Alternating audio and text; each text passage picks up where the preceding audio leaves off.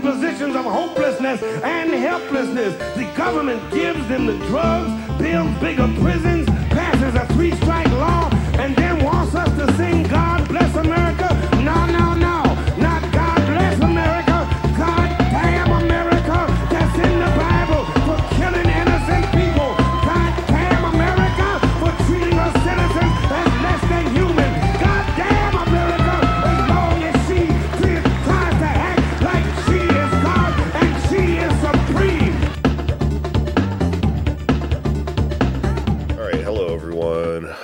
Welcome Pod Damn America. These stupid podcasts for the gothic children. Um, hi, I'm Jake Flores. Anders Lee is here. Anders Lee here. Alex Patak is here. Hello. Uh, and returning guest, welcome back to the show, Ken Klippenstein. What's up, man? Hey guys, how's it going? I'm good. Well- I'm extra good because I have a bombshell to drop on you. I have a Cl- Ken Klippenstein style leaked uh, thing that I'm going to drop on Ken Klippenstein. The last time we were here, or you were with us, we we got into a long thing about Bob Dylan. You remember that? Yeah, yeah, yeah. Well, I learned something about Bob Dylan recently.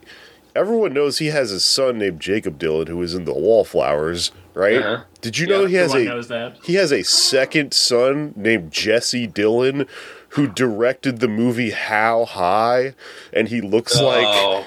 Fucking he just looks like fatter. He looks like um the Subway Jared guy. It's fucking crazy. Our beautiful merit, our beautiful meritocracy at work. yeah. How's it feel, Ken? How's it feel when the leaks are on the other foot? Yeah. I, I found this out by I I did a post that was like, "Are you is Bob Dylan your dad? Here's my phone number. Text me information."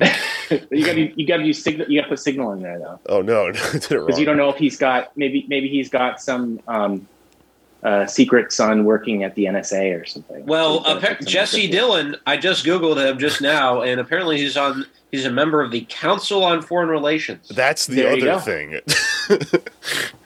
it's Well, I thought you were joking about the Subway Jared comment, but it really does seem like Jared was given a choice where you can lose all that weight, but you're gonna molest children, or you can become a famous director and just keep looking like that. Yeah, no, I think he took the path of righteousness. Not Subway Yeah. Jared, the Jesse. And apparently he, uh, he directed the Yes We Can video with Will I Am in 2008. Yeah, and he also directed a documentary about the Bloods and the Crips. Incredible human. What the f- incredible pedigree this man has. Yeah, Madness. well, he was born in like the thick of it, 1966. That was like you know the peak of Dylan's career in a way. yeah. Right, because that's when he had Jesse. I'm gonna follow him around on tour. I don't know if I mentioned this last time. I'm, I'm trying to remember, but uh, yell at me if I'm repeating a story. But my uncle was a roadie for a tour. I think the Rolling Thunder tour that Bob Dylan was on. Maybe it was a little later than that. It might have been like the 80s Farm Aid or something. Uh, and backstage, he was standing next to Bob Dylan, and Bob Dylan was coked the fuck out. And after every song, he would lean over to my uncle and say, Good one. and he did that like 20 times in a row. Oh, They man. were good ones. I don't see what the problem is. Fucking Bob Dylan, was. very funny personality to be coked out, by the way. Yeah. Yeah, I'm just picturing. It's like a bumblebee in a kazoo, but it's like had a ton of caffeine. It's talking really fast. Yeah, that high pitched Hey, zippy thing. It's it's a weird thing to throw. Have another song about how we all serve the queen. Keep her from being mean. Yeah, when Hey, you, you gotta speed serve him, somebody, folks.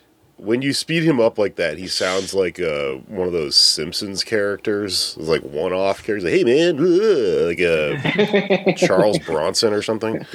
Yeah. Like a lawyer who has to skip town. Yeah. Oh, there, there are many iconic Simpsons characters. Anyways, uh, we're here to talk about Amazon, right? That's the thing of the day.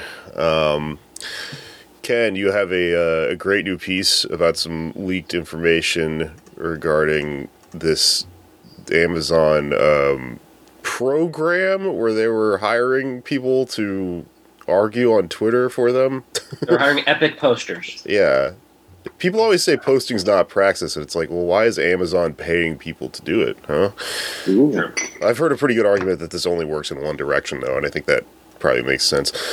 But uh, either way, I guess let's start at the beginning of the story, which is that they were accused of uh, overworking their employees to the point of pissing in bottles. I think it's kind of around where this starts, right?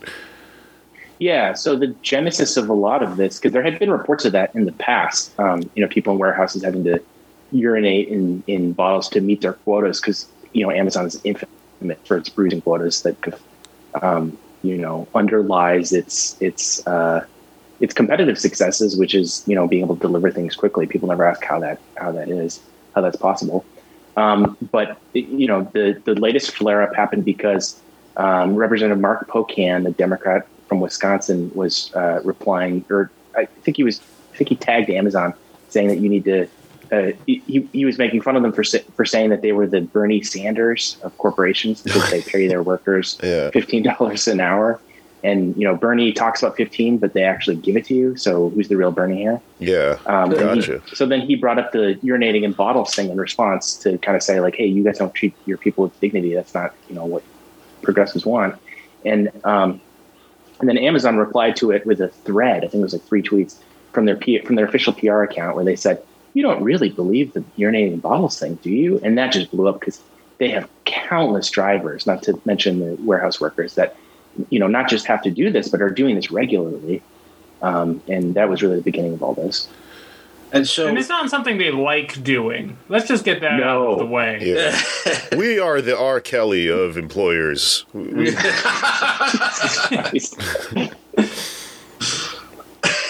I don't know. I've, I've peed in a bottle in a car before, but it was not like like no one else was at fault for it. So I think that is a part of the discussion that doesn't get just trimmed off right there.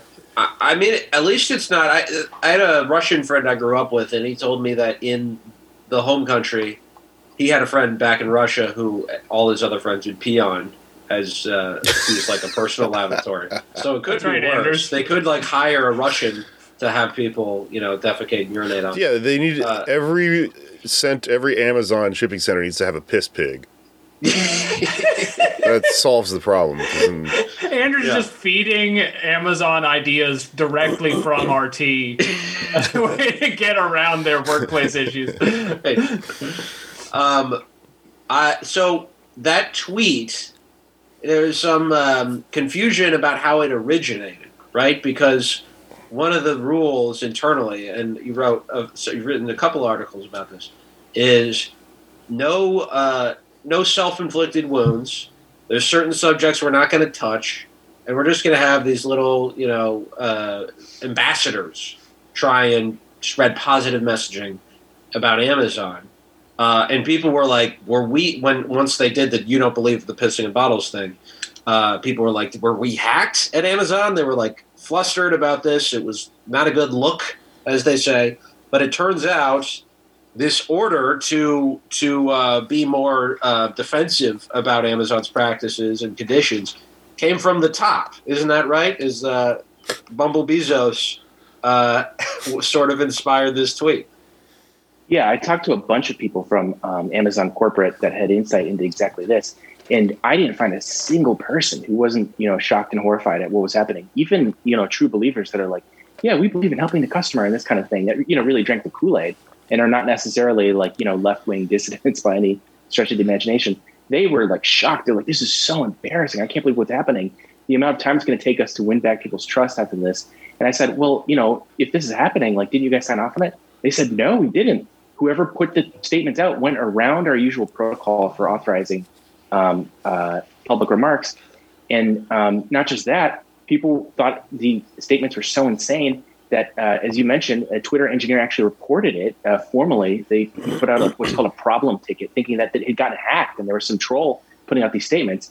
And uh, you know, I had the internal um, uh, like chat logs leaked to me showing that um, they responded to the ticket. They said, "No, this wasn't a hack. This is a real thing." And then everybody was just kind of dumbfounded, like, "Oh no!" That was the point where they were like, it's coming from inside the house. You know, If, And they don't uh, know what to they don't know what to do.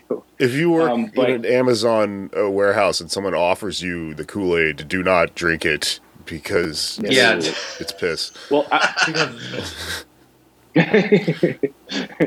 the um and you know I'll say the only Kool Aid drinkers seem to be on the corporate side. It seemed like on the um, warehouse and delivery side there were virtually none. It was only on the That's and even among the corporate folks there were a lot of uh, dissident types. But so, but Bezos himself or someone around him, someone, uh, Someone very C suite, C suite. Um, Vox said it was Bezos. I couldn't find out who it was, but somebody at the very top for sure just rammed it through. and they've been just pissed off about the bad rap they've been getting with Bessemer and all this stuff, and so they want to like hit back harder. Yeah, it's kind of this Trump guy um, thing where it's like, um, you know, like you can't let yourself get pushed around in the public sphere. And the reality is, you talk to the constable, like, absolutely, let's do that. Do not touch this. It's not going to go well for us. Right. And so, you know, they touched it, and now we see what happens today.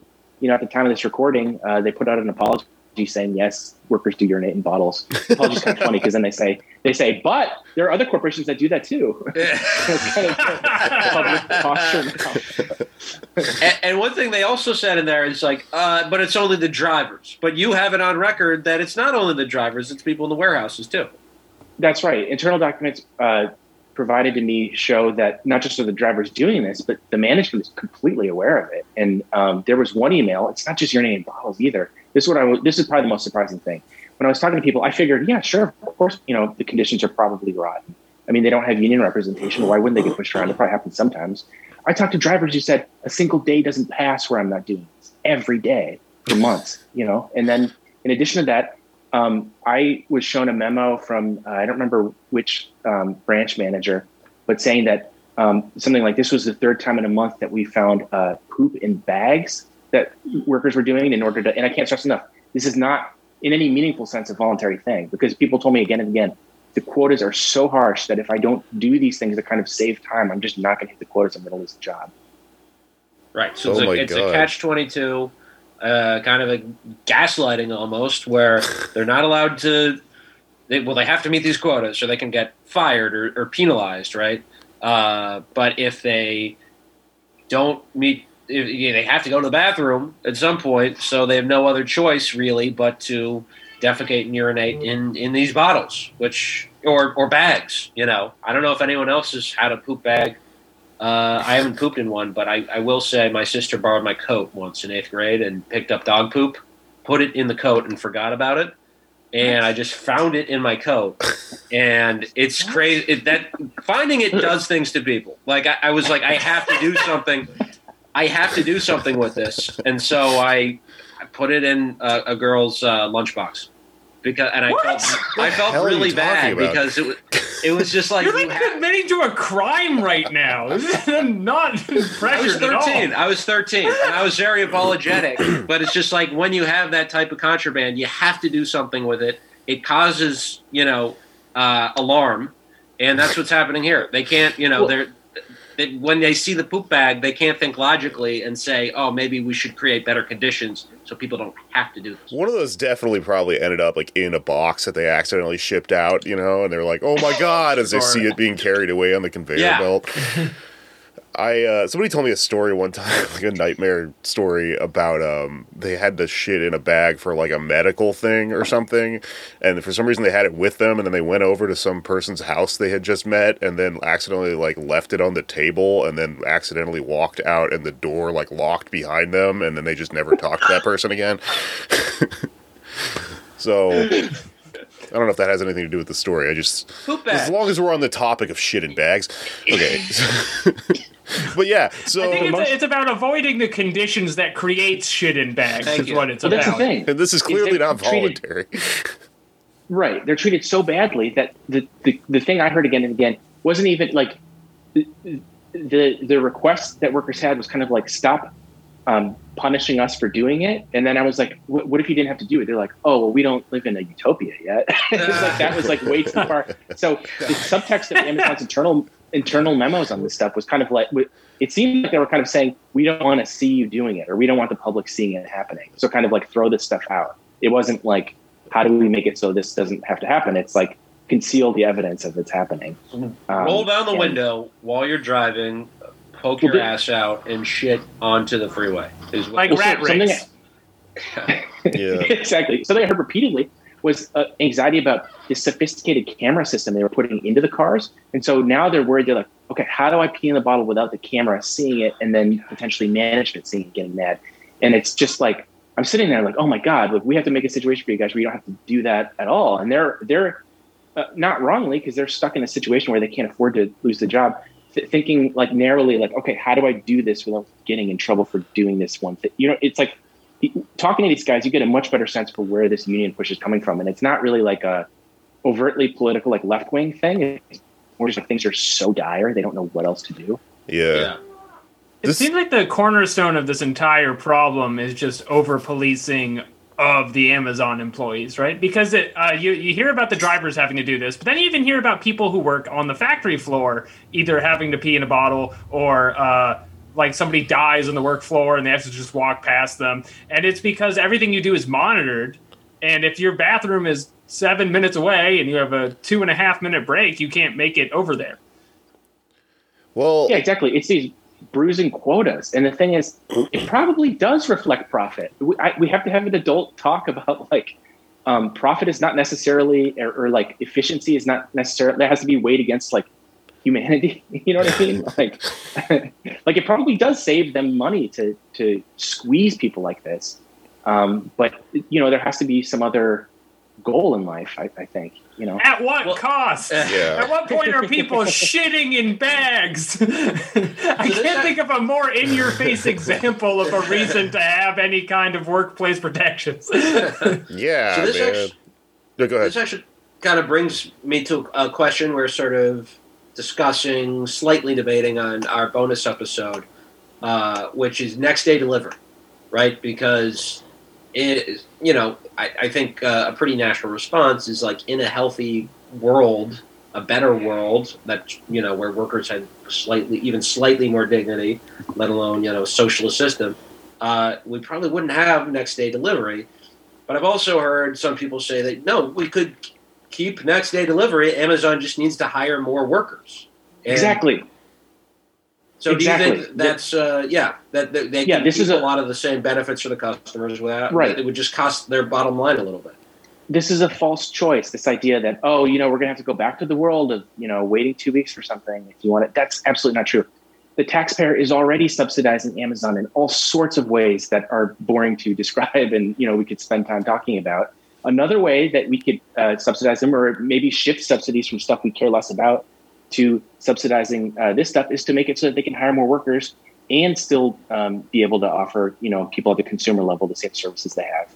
It, this notion that that can't happen because all it is is internal to the company. There's already money pouring in from public coffers into this firm. It's so that's the whole point of a government is so that we don't have to um, live in some um, jungle where it's just the law of supply and demand. There's other things we can put into consideration. One of which could be the humanity of you know hundreds of thousands of, of workers.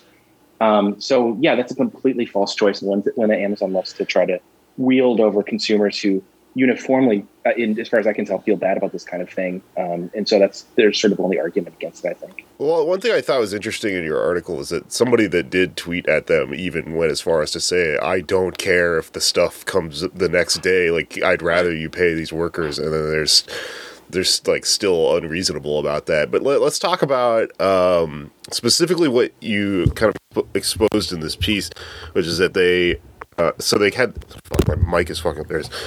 Um, let's talk about this program where they i guess were hi- like paying new hires to to like defend them against these piss and bottle posts and stuff like that. How did this come about? How'd you find out about this Yeah, so someone who works corporate had access to um, some sensitive stuff, and this was it's kind of funny. Marked Amazon Confidential. It's like they think they're cosplaying some kind of Jason Bourne movie or something, where they um, gave it to me and had a code name. The code name for this program of Twitter bots, or tw- not actually bots; these are real human beings, but they appear to be bots in the way that they all have the same kind of structured bios, usernames, and things.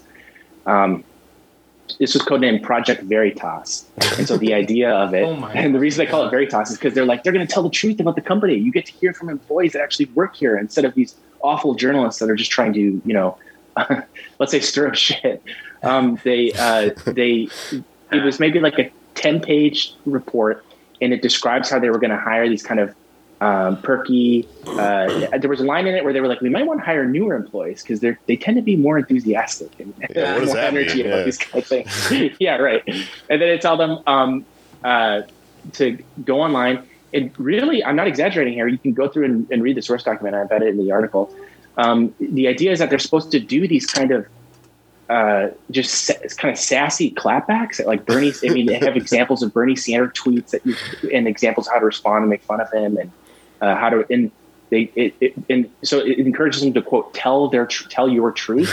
Um, but there are a couple of topics they can't talk about, and one is unionization. Unionization. They're instructed not to say anything about that, and they're also instructed not to say anything about um, what was the one of the other ones. Uh, Amazon's allowing Breitbart to advertise on them, or they're advertising on Right, Breitbart, yeah. something like that. Yeah. So there are a couple of topics they can't talk, talk about, but generally, just they're just supposed to do these epic dunks on like uh, Bernie Sanders and detractors. Who, who Yeah, your job is Do to defend the bathrooms with, uh, you know, stealing stuff from Black Twitter or whatever. This is one of my. In the article, you quote a few of them. I think they're very funny. I'm going to read one or two of them. This is Yola at Oak Four box emoji. They all have the same like format name, which I tried to.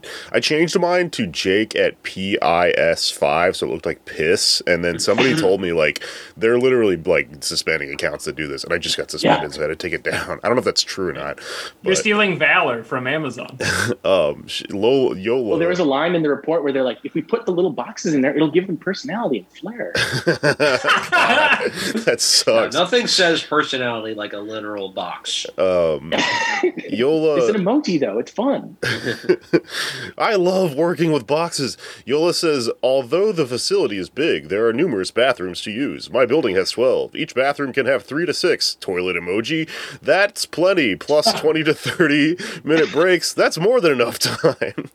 so, you know, this is like clearly like not real. Like or i mean you know it's like, coerced or whatever. No one talks like this. Yeah, What's the coolest way you can brag about the number of toilets in your bathroom? no one naturally talks like that What if you were like, dude, the well is the best fucking bar in Brooklyn. There's at least 10 toilets in that bathroom. Um, Here's another one. Here's another one. Reminds me of Gar- Gary at Oak 4. They're all at Oak 4. My FC lets me take two, in parentheses, two 20 minute breaks and one 30 minute lunch. On overtime days, we get three 20 minute breaks, which is also pretty nice as well. Before the pandemic, our breaks used to be only 15 minutes. The overall 10 minute increase is thumbs up emoji. Being an essential worker is dignifying for me, smiley face. That's what's up. and these are real people; these are not bots. well, well, that's what I wanted to ask because I have seen a couple like image searches that people have posted where they take one of these profile pictures and search it on Google and it, it's a stock photo.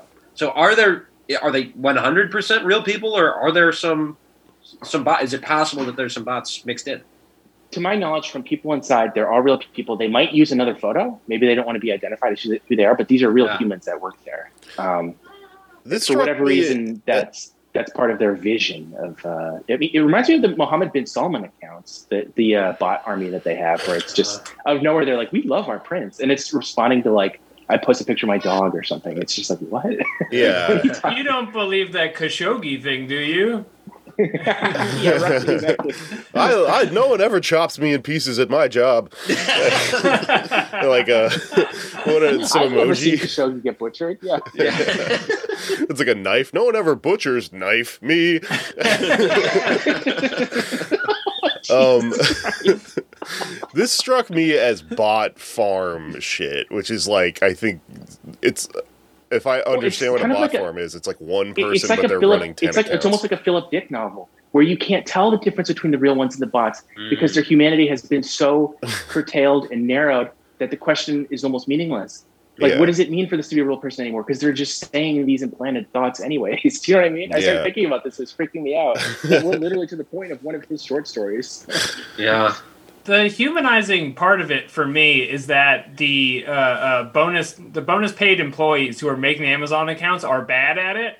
Because then I can really, I'm not good at Twitter. I can put myself in the shoes of someone who just gets a new job and is like, you know, I'm pretty funny off uh, off work hours if you want to, you know, talk about Amazon or whatever. I don't know. I'm funny. They should just poach actual comics. Can you picture that? They just have like Dane Cook on there. it's just like responding to Bernie Sanders. I would not be surprised to find out that people that we know just like took a job because there's no ethics in in the comedy world. It's what, what do you mean you're supposed to work all the time? So like I I've already heard kind of through the grapevine about people that are starting to cut deals with uh, the Lincoln Project because their next thing is to Right. Oh, yeah, and it's fucking I understand you got to do what you got to do, but oh, I'd rather work for a big Yeah. corporation than that. yeah. but Stack those Lincolns, baby. It's fives of dollars. Right, they always pay like shit anyway. Comics are just such fucking spineless losers.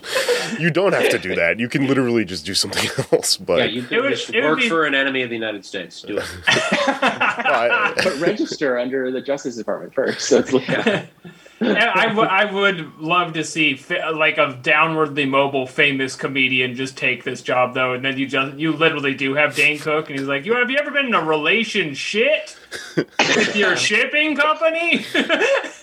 That would be, but you'd also have Jeff Bezos calling you up at like one in the morning, like trying to workshop stuff with you. So like, I'm just thinking, throw in something about your ex, about ex-wives. That's why Aren't they vultures? I just- it can't be famous comedians. They need suckers that are think they're on the come up. That's how you get Yeah. people to run Twitter and How social about- media accounts. how- Jerry Jerry Seinfeld peeing in cups with comics. yeah, yeah. Comedians in cars getting not coffee, just holding a cup of piss. There are a few people like I talked about this a while ago on the show, but if you follow like Carlos Mencia's Instagram, he doesn't seem like someone who wouldn't take a like Amazon piss covering job. Yeah. He's on a redemption arc. I don't want to get off on a tangent, but I heard he was on a podcast lately talking about how like uh, he was like they fucking book Louis C.K. at the comedy store, not me, and he's got kind of a point. And then he says derpadur and he does Yeah. the hand thing. yeah. Yeah, Which you can't do anymore, but if you can't see it, it's fine. Point being, they didn't fire him because of his eth. Like he got caught stealing. They just fired him because he couldn't make money off of him. That's like, Oh yeah. Yeah, no, it's the whole thing is backwards.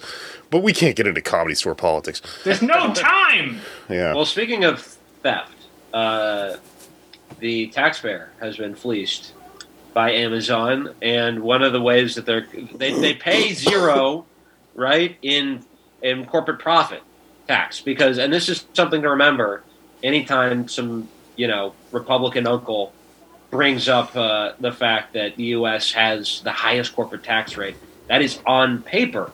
It also is a nominal tax rate. It's not enforced, so there is no corporate tax uh, rate on profits in the U.S. But th- of course, there are payroll taxes, and that's what uh, Mr. Carney, uh, Jay Carney, former Obama spokesperson, has been saying to to the claims of uh, certain politicians that uh, Amazon isn't paying taxes. He says, "Well, we do pay billions of taxes, but that that those are payroll taxes. Those are not uh, taxes in profit."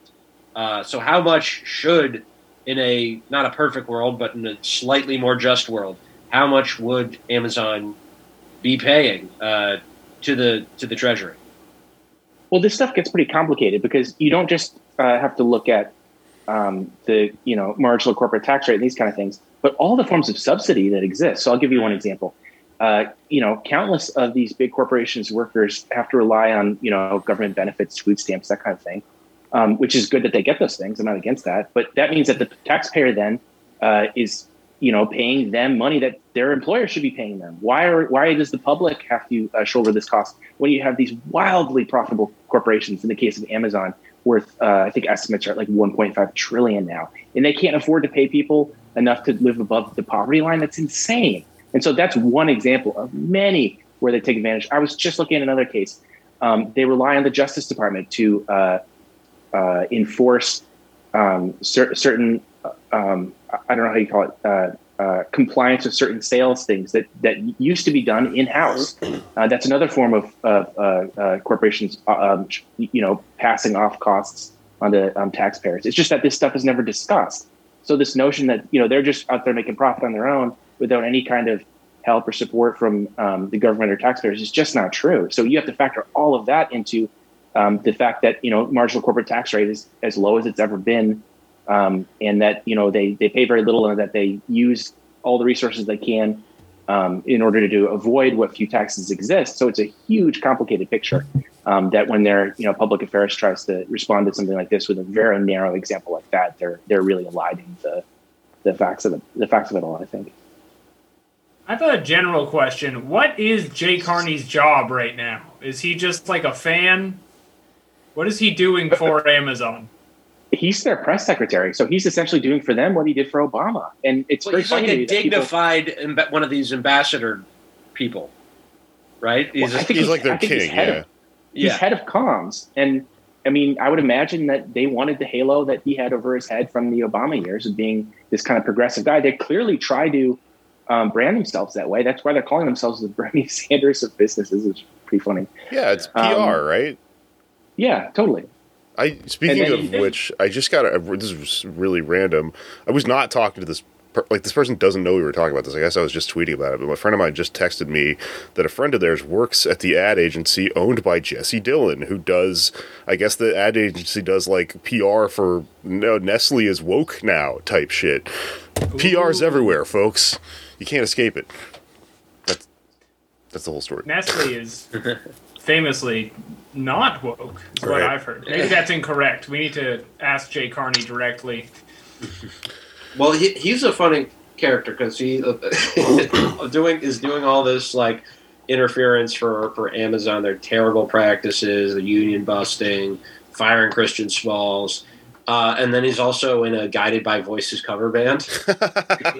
wait what yeah, he's a huge. I think it's in his Twitter bio. He's like lifelong Guided by Voices fan. Oh my god. So I, I really like the idea of someone who works with him, like one of his underlings, who keeps uh, confusing it for Built to Spill, and asks him like, "Hey, how's, how's that Built to Spill band going?" it's it's Uh, a different that's that'd be a good way to own him. Just mix them up. There's more than just the I am a scientist song. It's a very large catalog. But he's one of several, a whole legion of Obama knots who have made a very smooth transition right into the private sector. Um, what is that open door policy like? How does how does this how do these things you know is this is just like transparent corruption or like do these people think they're actually doing something valiant with their with their occupations? Like what's the deal with this? I think it's a really nice illustration of how the system works, which is, yeah, this revolving door policy of the top officials within the administration then go on to staff, um, you know, these cushy gigs at uh, mega corporations. Um, I do a lot of national security stuff, so I'm more familiar with, you know, Boeing, Lockheed Martin, that kind of thing. Uh, but this happens across the board. Uh, people that go to work for the FDA to regulate the drugs, they go to work on, they go on to work for the pharmaceutical companies afterwards. And there's a tacit um, you know, I don't know about every case, but there's often a tacit agreement that you know if you if you're nice to us, we will give you something cushy afterwards, and that has an effect on how they um, carry out their regulatory duties and those sorts of things.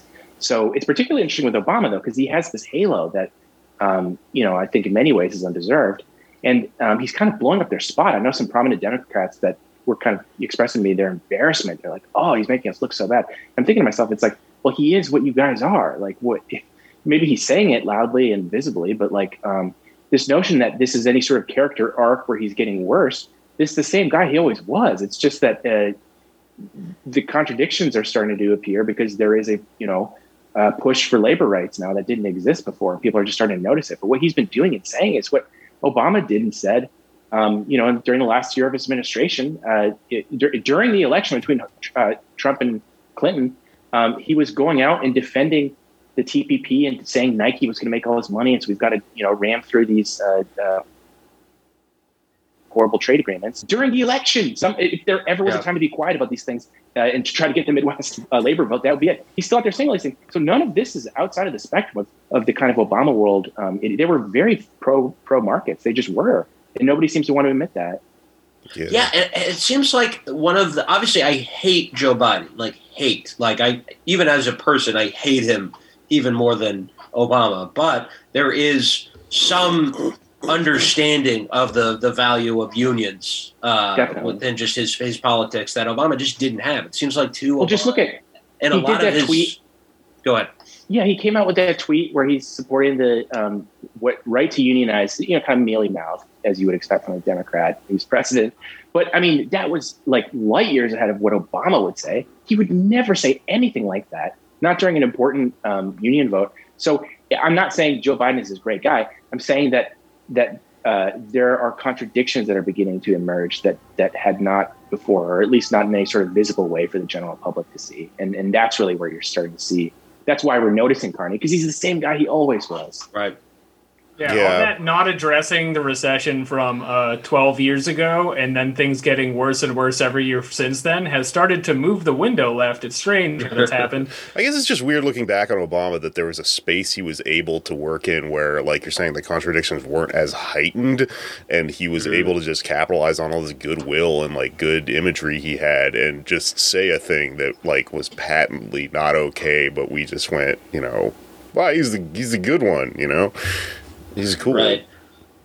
Yeah, I'm I never understood what the benefit of was of. I mean, they're like he's charismatic, he's popular, he's articulate, people like him.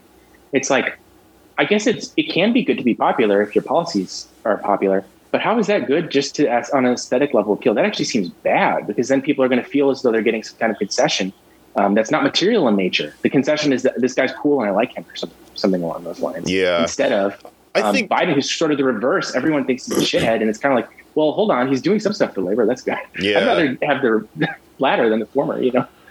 I mean, Yeah. I, sorry I keep harping on, on fucking uh, PR or whatever, but I just watched the Adam Curtis documentary about it recently where he talks about Edward Bernays and stuff and how they like started, you know, all of this culture that we have with like uh, with doing PR for the the overthrow of the Guatemalan government and stuff. And I, I keep thinking about this quote. It's kind of a bumper sticker quote, but somebody said it to me a while back, and I thought it, it really, you know, makes a lot of sense. Which is, uh, Republicans make things worse, Democrats make worse normal. And so with Obama, like a lot of what he was doing was not. It wasn't like that.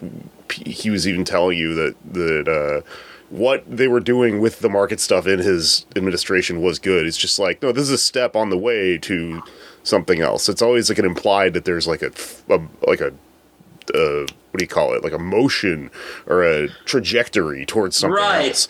Like I do think Obama and the people surrounding him genuinely do believe that unions are an antiquated institution. One hundred percent. Yeah. Yeah. One hundred percent. Like the yeah, the way of the future is full marketization, and that's just inevitable, right? And maybe you have some little fixes here and there, but the, and and that's what the you know I, I think Pareene has written about this, Alex Pareene, that the it was a uh, nudgeocracy, if you will. They they wanted to do um, economic have economic policies that sort of uh, invisibly motivated people towards more you know productive things or better, healthier things. They they did not want to seem overt in any way uh, through the stimulus package, which was like so it was was you know almost invisible. If you, I remember seeing a couple signs here and there that were like this highway construction that's that's going to screw up your r- routes for the next month uh, is from the stimulus package. But other than that, there's nothing. They didn't tell you you're getting a tax cut. They didn't tell you any of the, where any of the subsidies were going or that these things were, were benefiting you directly. It was supposed to be an invisible hand. Yeah, it's weird because that's in contrast with his predecessor, uh, W, who like sent out like checks with his name on it and shit like that. Yeah, the Republicans know that, right? That if you're going to give people money, at least take credit for it. Yeah. Yeah, but like, Right, yeah, that- they, they were true believers in the Obama administration. They thought it would just affect things, right? Right. There's. I wonder if there's inherent risk in letting the people know that there is such a thing as this government that can just give you shit, and that you don't want people to know. Because the myth is that it's all just market forces, and what can you do? It's the law of the Right. universe, you know. And then once you once you have something where it's just like, no, we'll just print out a bunch of shit and give it to you. Then everybody's like, wait, hold on, why don't we do that with other stuff? Maybe that's a dangerous road to go down. Yeah, For sure, and if if there's one side of the American political spectrum embracing the idea that you actually can directly affect politics, it's not the left. We are fully managered up, and we have been for the last 15 years. Uh, and that's scary because that means the people who want to just go and yank the market their direction are, you know, the right wing people who we think are kind of, you know, out of it a little bit. Yeah, not great historical precedents for that kind of arrangement where it's the right wing that are engaging these things, at least in a more visible. Because the Democrats do do these things. It's just that they don't advertise it. You know, they're quieter about it. yeah. All right. Um, let's see. I'm gonna pause here for a second. Okay, so we are about 40 minutes. That's good. Uh, what's? Oh shit! Wait. Pause. Okay. Um, so before we finish out with Amazon, let's talk about Bessemer a little bit. Uh, they're still counting the votes. Yeah. So we don't know what's gonna happen there. Um, I guess one thing that's been kind of interesting to me about the whole Bessemer Union Drive is, um, yeah, like so, like this thing that we were talking about with the you know the bot farms or the I I'm not really a bot bot people or whatever, the Philip K. Dick, uh, you know, fucking am I a cyborg or not bot accounts um, is this is like one in a long line of tactics that they have clearly had to bust out in response to something that they're actually threatened by. Um, at Bessemer, there's a lot of interesting shit that you know if you shine a light on it, you can see some really dirty old anti-union tactics that have been dug up. I know, for example, there's like a, a stoplight in front of the Bessemer uh, facility that like I think they some they somehow fixed to like it used to be because the people would be protesting on the corner. I think is a story with signs, and then they like somehow changed the stoplight to where people like traffic doesn't stop there as much now, so they don't right. see the fucking signs and shit like that. Another thing I thought was kind of interesting was that there was um there was an unsanctioned like uh like um strike or a boycott rather sorry an unsanctioned boycott that i think i looked into a while back and it sounded like um, Amazon actually, what do you call it, astroturfed it because there's a strategic way to like astroturf a strike that actually hurts the flow of things and you know makes the uh, if they don't do it well, it makes the, the union like look bad. This is like an old timey tactic. I saw this because there was this article going around, people were sharing on Facebook, and then somebody debunked it, and I was like, oh yeah, the actual like organization that's organizing for the union has said this isn't us. Like, don't support this. Kind of interesting. All sorts of shady shit going on down there. I don't know. What do you guys know about Bessemer? Yeah, one of the biggest problems that I had identified to me from people both on the corporate side and uh, on the uh, warehouse and, and, driver side was how they took down without notice um, a uh, the entire employee directory for being able to like find people's numbers to call them like out of work and uh, in the context of work, um, I don't know if Amazon does this, but I remember when I worked at Target when I was younger, they um, they they wouldn't even let you know the person's last name, and a lot of um, you know it's pretty widely understood that, and, and, they limited access to just super basic information. The idea being this prevents the sort of associations that that form to uh, create unions. And that was what was brought up to me again and again was people t- saying, you know, I know friends that would probably be amenable to this, but I don't know how to find them because I maybe don't know their last name, maybe certainly don't have any of their contact information. And this was done, I want to say, a few weeks ago, um, maybe three weeks ago or so. And uh, that was probably the biggest one identified. There are other ones where they were saying that they were putting um, these wall things around um, uh, in offices, claiming that this was to protect against COVID. Um, it's unclear to me if that's true, but w- what I know is that a lot of people that worked there were worried that um, this was another attempt to limit, um, you know, association between individuals at this critical point in time because they said they didn't get these things early on when that stuff for COVID would have helped just as much. It, it, you know it came closer to the to the vote. So it seems like there are a number of things. It's hard to know exactly what the motives are because they're never going to put in paper if this is union busting kind of stuff. But there does seem to be a lot uh, a lot there. Well, the last name thing checks out because all those damn bots are like I'm, you know, James at Oak Four or whatever. No last names. And no, so, and they didn't like we were saying they didn't have identities. They had like fake, uh, you know, stock photo pictures and stuff like that. My yeah. name is Mister Employee. I'm thrilled to be here. So it it seems like yeah they are freaking out. Uh, corporate management across the country and world are all eyes are on Bessemer. Uh, this would be pretty huge. What what would it mean if they were to unionize for all the other fulfillment centers throughout the country? that was the most encouraging part of um, interviewing people and investigating for this story was um, hearing, particularly from the folks in corporate and those in PR and tangent to it, um, that they're terrified of this, and that yes. Um, again and again, I was told that these crazy statements that we're all laughing at and thinking, "What the hell is going on?" That's coming from that fear. They're really scared. They don't know what to do, and there's they're kind of um, you know grasping for straws here, like, "Oh, I know, uh, we'll do the strong guy thing and, and scare them away, yell at them." Uh, that's why senior management is so um, uh, acting so much out of the character of what we've seen from Amazon in you know recent years is because they don't know what to do and they know how serious this is. Um, so uh, that was a much different picture than I usually hear talking to talking to folks. There's usually never any sort of threat.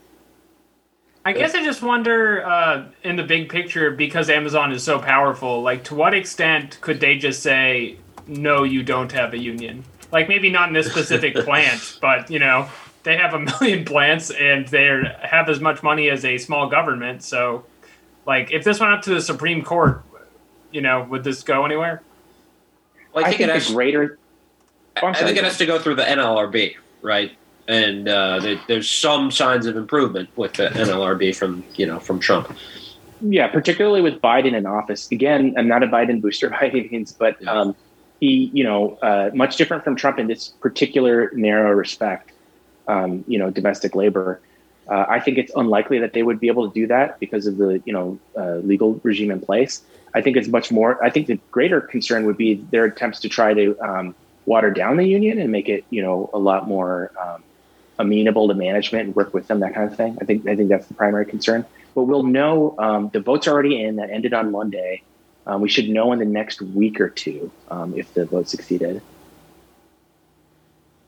Yeah, well, all eyes are on it. That's uh, that's going to be exciting. I think you know other industries and stuff. I you know I found out recently that uh, FedEx, of like can't unionize place by place, workplace by workplace. It has to be all or nothing. Like they would have to take a national union vote.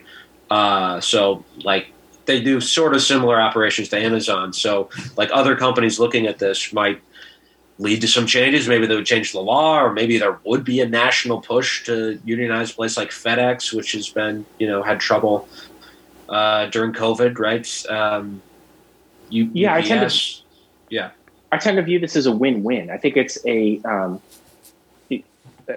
I think the, the Amazon will want you to view it as, oh, it lost. There you go, you lost.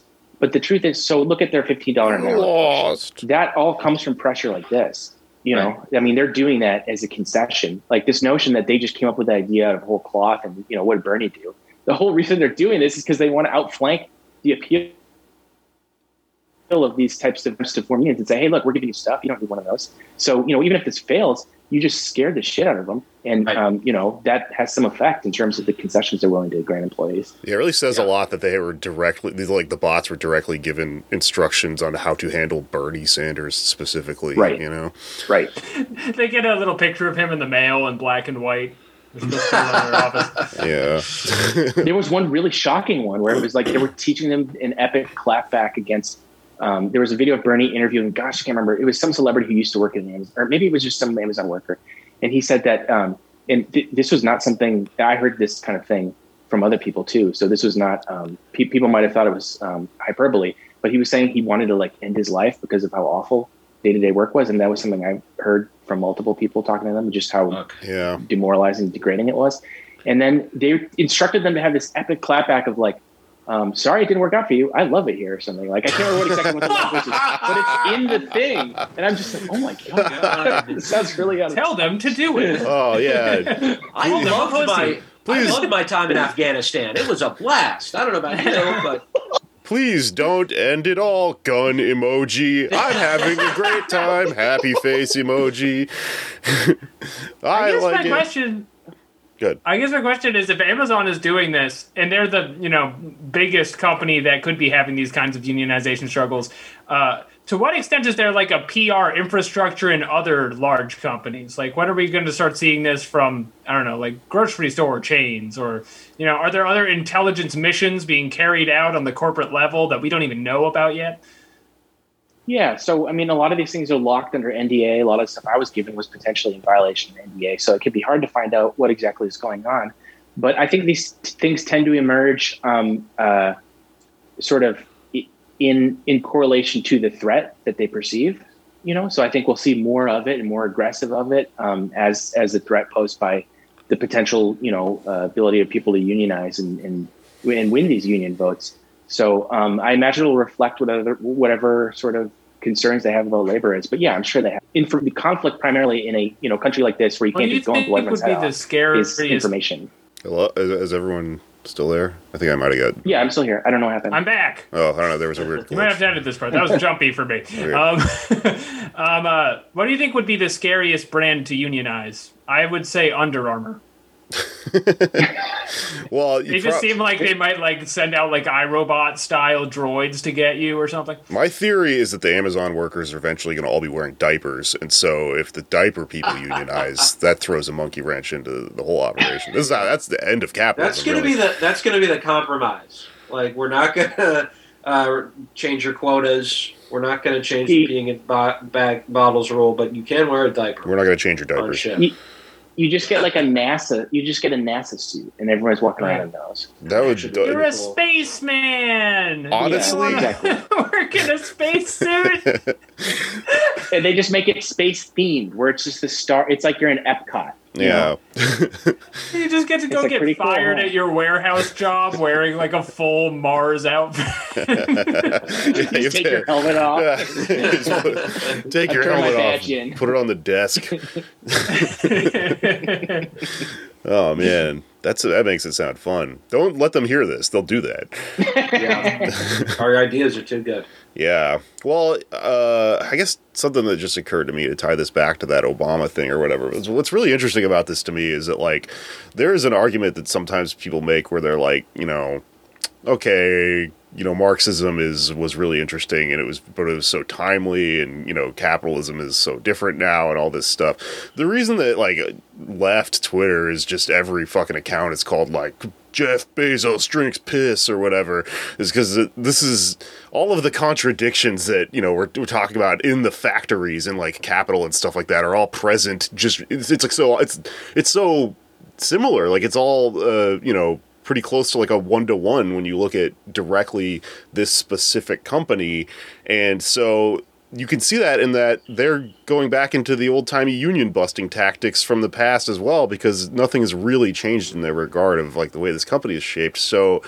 I guess I'm to try to tie this back to the Obama thing because one thing that's really interesting is that that implication that the Obama administration was sort of putting out that we've moved past all this stuff is uh, it's it's clearly not true. Like to, to maybe carry your point, maybe the uh, value of the Obama administration just as uh, an entity is, is it seemed like a triumph at the time because it was next to Bush, which I think we uh, America started feeling pretty guilty about by the by the end of uh, the Bush presidency. But the the value of it is that the kind of conciliatory uh, reach out to capital while fighting for labor tactic is demonstrably not effective and it's only led the like everyday conditions that we live in to slide downhill and now when we need an example we can just point to it Oh, you know what? I remember what I was getting at. Um, okay, so yeah, when you this is all important because I think that this all points to the union is the only fucking way out of this because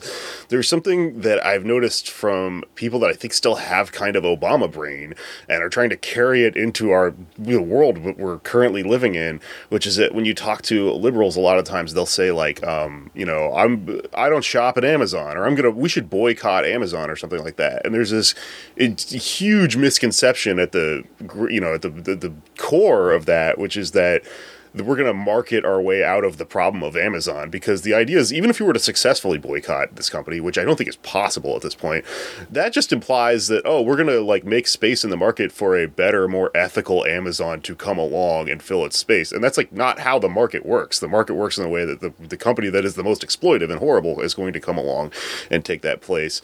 And so we kind of need to get people out of the headspace of like that there's a consumer power way out of this problem. It's really it's, Yeah. it's only fucking unions. The the only way we do this is by slowly taking back a you know a stake in the fucking company and then you know maybe hopefully someday owning the fucking thing or whatever. Um, that's my soapbox pitch. I'm done. okay i'm sold I don't mean I'm I don't Well, want. yeah, look at the good achievements. Look at the good stuff that Obama achieved, um, like the Iran deal, the Cuba normalization, um, that kind of stuff. How long did that last? It was almost instantly ripped apart, and it doesn't look like Biden's going to put it back in place. So not only um, does you know a, a, a, political movement lacking a labor component um, not you know achieve any sort of like labor concessions, the whatever concessions it does achieve are immediately you know reversed upon the next administration, and that's the change we've seen. Is we have Biden voting fifty and just saying like, yeah, I don't give a shit about the Republican votes, and I don't think I've heard anything about the deficit anymore. And so again, not a Biden enthusiast, but um, that is a difference than uh, what we saw under his predecessor, under his Democratic predecessor. Um, it, all of these, I mean, obviously Biden is making um, overtures to capital, clearly, um, but they're just not the same overtures to bipartisanship that was always ludicrous and and you know revealed to be ludicrous, and it seems like that's finally appreciated. Yeah. Okay, well, um, should we move on to the Chauvin trial? Sure. Anders, what's a good segue?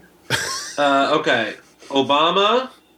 Uh, Okay. So Obama was in office, and he's. I just saw an uh, interview recently where today where he was like, "Well, some uh, police departments uh, have done some good stuff, like uh, Camden, New Jersey, which is famous for you know having the state police take over." Uh, law enforcement in the city because their police department was so shitty that they just had to shut it down. But they, you know, replaced it with the state police, or even more, you know, uh, bootstrap. Um, and he said, like, when there are drug dealers in the park, they sent fire or they sent ice cream trucks, and that helped things. That the I don't know what point he was trying to make. Yeah, I don't know what he was trying to. Where Did Joe Biden write that point? famous lover of ice cream, Joe Biden. Um, and Obama apparently does not like ice cream, so that's another interesting difference. But hmm. basically, he was I didn't saying even that think of the ice cream thing. I just thought of the non sequitur. Oh, When yeah. you said, "Did Biden write that?" And it's like, oh yeah, also the ice cream. Also, yeah, he loves vanilla. Loves He ice loves cream. vanilla ice cream and aviators. Ugh. I hate What a cool guy. Yeah. I thought But it Obama, was. who who was considered a cool guy, uh, he conceded that like we've never tried sweeping police reform. To the interviewer, who was like, "Well, has reform really worked? Because we have all these things that haven't have actually made the problem worse." Um, and so that brings me to the Chauvin trial, in which there was a guy who was uh, one of the the witnesses is like a community police liaison or whatever who was appointed by some Obama program. So they did try to do some stuff, but it just like doesn't do anything. If you know what, you have to actually just take away power from the police. That's that's really the only option, and not and not like throw these uh, sort of um, programs at it that are trying to just uh, act as, as coverage for the for the cops. Uh, but the Chauvin trial's been interesting. I think like it's there's just something cosmic about the fact that two of the witnesses who directly saw George Floyd being killed were one an MMA guy who like knows about chokeholds, like he's studied this stuff. He studied Muay Thai and like every martial art, uh, and an EMT who was off duty. Like two people standing there, so they're gonna have to make the case And an ice cream man. and an ice cream man. They're gonna have to. The defense is gonna have to make the case that these people uh, were just unruly for no reason, right? That Chauvin was doing his job, and then they taunted him for no. Like the fact that his knee was on his neck was just incidental, because that's the thing that I, I don't know how they're gonna explain. Uh, because you see people getting arrested, like if you live in an urban area, all the you know pretty frequently, right? At least a couple times a month you see somebody getting arrested, if not way more, right? Yeah. Uh, you don't stop and yell at all of those arrests. Maybe you might stop and watch, but they were yelling at the fact that the knee was on the neck. Well, And so usually far- it's like even if you want to, you'd be afraid to. But if you Right. if you think someone's being murdered, then yeah, you might feel compelled to ag- fucking risk it. Right. right, Yeah, and that's don't let your here. imposter syndrome stop you in that situation. You should probably say something. Yeah, and that's what happened here. And the defense, I don't know what their their strategy is because on the one hand they're trying to say like, well, it was the crowd, it was their fault, they were unruly. They Blame divided the officer's audience. Attention. Hallmark Yeah, of a blame bad the comedian. Uh, and They're that's uptight. right. This joke that- worked last week. That's what he's saying while he's this joke worked last week. ah. There you go. Oh. Ooh. Ooh. Uh, But that's one argument. But then they're also saying that you know what, Derek Chauvin actually did everything correctly. So it wasn't his fault. It's that George Floyd had a heart attack. So like, which is it? Is it the crowd's fault or the George Floyd's heart? Like, eh, Yeah. Uh, and then the other thing is like this lawyer is a, a white guy. It's like a Minnesotan white guy. I was honestly shocked that they did not do the you know more strategic sort of regular move, which is to make a a choice in who is representing you and have A a case like charismatic black rhyming lawyer. Yeah. Exactly. Yeah. They should have gotten some like cynical Johnnie Cochran. More, Johnny- maybe more Johnny Carson. You mean Johnny, Cochran? A cynical Johnny Carson showing up saying, Have you seen this? My client being held wrongly. He's got the turban on and stuff. A cynical David Letterman. he needs a Paul Shaffer at the cross examination. so I, I, it sounds like it's so far not going well for the defense.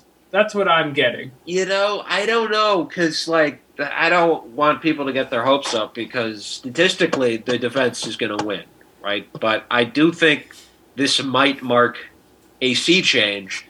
And I'm thinking of because it's just so hard to defend this. There- There's been several like uh, there's been a supervisor and just a, a veteran cop, two two people who have like trained and been trained in use of force stuff, and they both say there's no reason for him to put the knee on the neck. Uh, but Did they bring up the fact that he's like killed people before?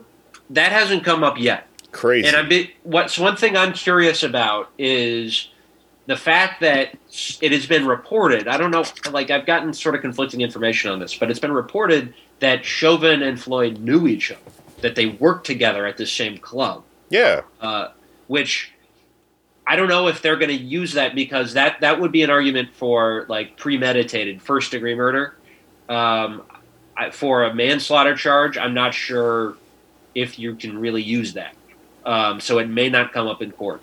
Um, but I still think they have enough to convict Chauvin. I, you know, I, I, I, if I had to guess, I would say he gets he gets at least a you know decade or something um, people are saying like, oh, that's just going to be he's going to be the sacrificial lamb for police to not have to change anything.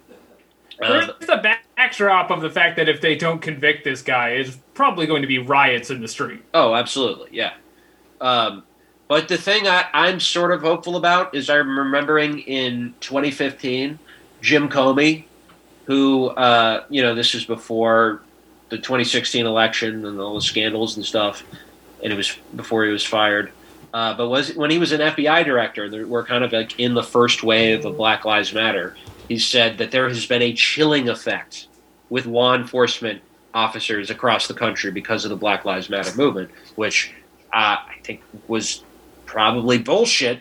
And I remember thinking at the time, like, if only, right? Wouldn't that be great if there was an actual like deterrent for p- cops killing people? Uh, and I think this, if nothing else, if Chauvin is convicted, this could actually be that chilling effect, right? It's not going to fully change the system, but it will at least be some deterrent to murder for police officers in America. Um, another thing I wanted to bring up quickly Eric Nelson, the defense attorney. Uh, and by the way, this is the most Minnesotan trial ever because every lawyer is like, "Oh, I'm sorry, that was a bad question. Let me rephrase that." It's just the most like polite, passive aggressive interactions. Oh, Uh, but on Eric Nelson's page on on the Halberg uh, defense attorney, criminal defense law firm, on his page, he like puts up up front. He he like brags about um, representing individuals faced with civil commitment as a sexually psychopathic personality slash sexually dangerous person. he's talked all about how he's represented people with DWIs, like you have to know your audience. You got to play to Exactly. your crowd. Yeah, but the funniest Sexual part is there's psychopaths. Like the Because part, Anders kept saying that it was weird that they didn't get like a black lawyer for the big racial trial, but they reached out to the real demographic they need, which is joker- jokerfied American constituents who understand they need a psycho in their corner. Yeah, a mad dog. but But the funniest part of this page on his website is there's a typo where they they're trying to say Eric's experience includes homicide, sex offenses, drug offenses, assaults, hundreds of DWI and alcohol related uh, traffic offenses. But there's a typo, so there's a the space between Eric's and experience is deleted, and it literally says Eric's sex experience. Yeah. Yes. Experience. This is why the lawyer I want when I go to prison someday. Some guy comes out and is like, "Ladies and gentlemen of the court, as a sex spectacular uh, individual, I'm here to talk about fucking." I'm gonna get some of the oil out and drape it across my chest and let you do the talking. Let's see how that works out. Even the Minnesota lawyer gets the fun Southern lawyer accent. That's just how it works, folks. Yep, that's it. That's it actually works. my mom is. Uh, she's a New Yorker uh, and lives in Minnesota now, and she worked for the Department of Education and had to like go on work trips to small towns and stuff. And her rural accent of like Minnesotan is just a Southern accent. She's like. Oh yeah, I went. I went down to uh, Marshall, Minnesota, and people were talking like this. It's like um, you did not go to Alabama. I'm sorry. Ladies and gentlemen of the court, ope.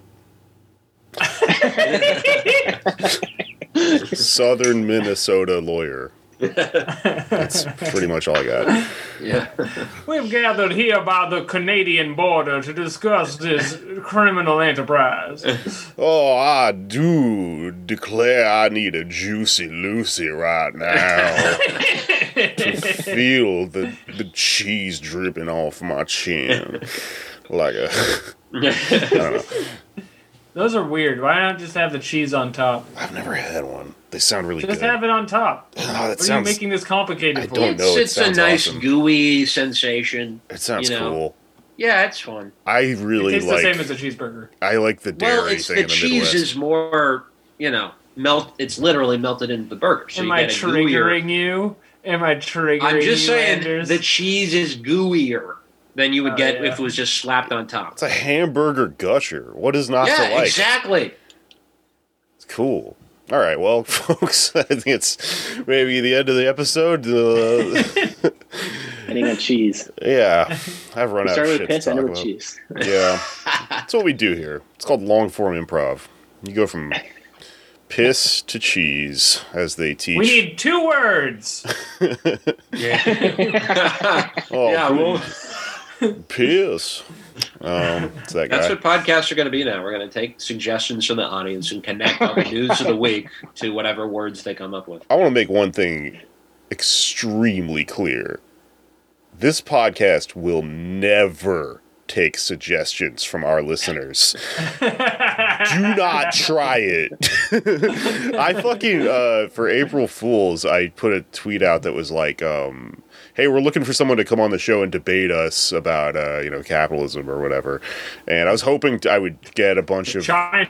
people that What hated us and uh, you know the stupid dickhead like libertarian comedian types that would want to come on all of our own fans were like i would love to when can i come on the show can i talk about i was like They're just going to change their opinions. I, I don't know i don't even for the know sake what of the. i don't know i think they just want to be on the show. I mean that's just how shows work. Yeah, that doesn't really seem like an April Fool. It seems more like you disappointed our fans. i know. It, it backfired hard. I was trying to troll like right-wing chud guys and instead i just let our own fans down I'm, so- I'm sorry. You know what? Maybe we'll do someday a Q&A episode. Man, that might be kind of fun. There we go. Pretty good. Um, with Well, a we got our uh, live streams on, on Twitch. You can ask us questions sometimes. That's true. That's true. All right. Well, let's do some plugs and get out of here. Ken Klippenstein, where can our listeners find you and read your work and all that stuff? Hey guys, I write for I, I write Uh oh. for the Intercept Twitter. In my Twitter bio, I have my Signal uh, for tips. Well, Yeah, if you work somewhere where you uh, do not piss in a toilet, tip off Ken Klippenstein about it. Are you in a prison of despair? Message Ken. Alex, you got anything? Yeah, I've got to do. Oh, go ahead. I got to put an ad on the Amazon bus. Uh, Yeah. it's like Ken works for you, the employee. Ditch the bottle or something like that. I don't know. Ken, do you have a movie recommendation for us this week? This is not Uh, a thing. Go ahead. I don't know if I'm in the minority here, but I like the. I, we were talking about Philip Dick earlier. I like the Blade Runner sequel. I thought it was pretty good. I have no idea if that's a white. It was a sequel. I thought it was. A, I thought it was a remake. No, No, it's a sequel. It's an update. Wow. Okay. Yeah. I'm gonna have to rewatch. I watched. I think it was the director's cut, and I've heard of the original, and I've heard that you should just watch the not director's cut. yeah, that's correct. Okay, and then I'm gonna watch the sequel. Cool. The sequel is long, but it's good. It took me a month to enjoyed it. watch. I watched it in pieces because it was just so boring.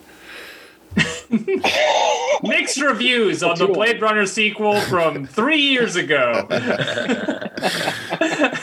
um, I've heard good things about the movie plug section. I'm going to bring it up every week. Uh, right. You can follow me on Twitter at Patak Jokes. This week I'm plugging Eric Andre's movie Bad Trip. it made me laugh harder than anything I have ever seen in my life. Big fan of Bad Trip. Not going to say why. I am at Anders Leher on Twitter, Dursley1 Instagram. Check out my other job, Redacted Tonight, on YouTube and Portable.tv. And uh, I would recommend Norma Rae, which I watched recently. A good union film Ooh. and a nice, great Ah. film if you're into uh, Jewish Gentile sexual tension, which is what my apartment's all about. As we all are. Yes. Um. Okay, my other podcast is Why You Mad, and we do Twitch stuff, and I don't think I have anything else to plug. Maybe the stand up might come back soon. I haven't really looked into this. Um.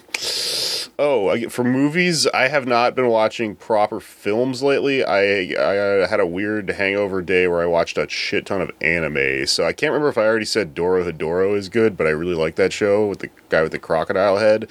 And I recently watched the first season of Inuyasha like a 14 year old, and it was pretty enjoyable because it's very weird and uh, based in like somebody told me it was based in like Japanese actual Japanese folklore, and that's what made it kind of mm-hmm. interesting to me.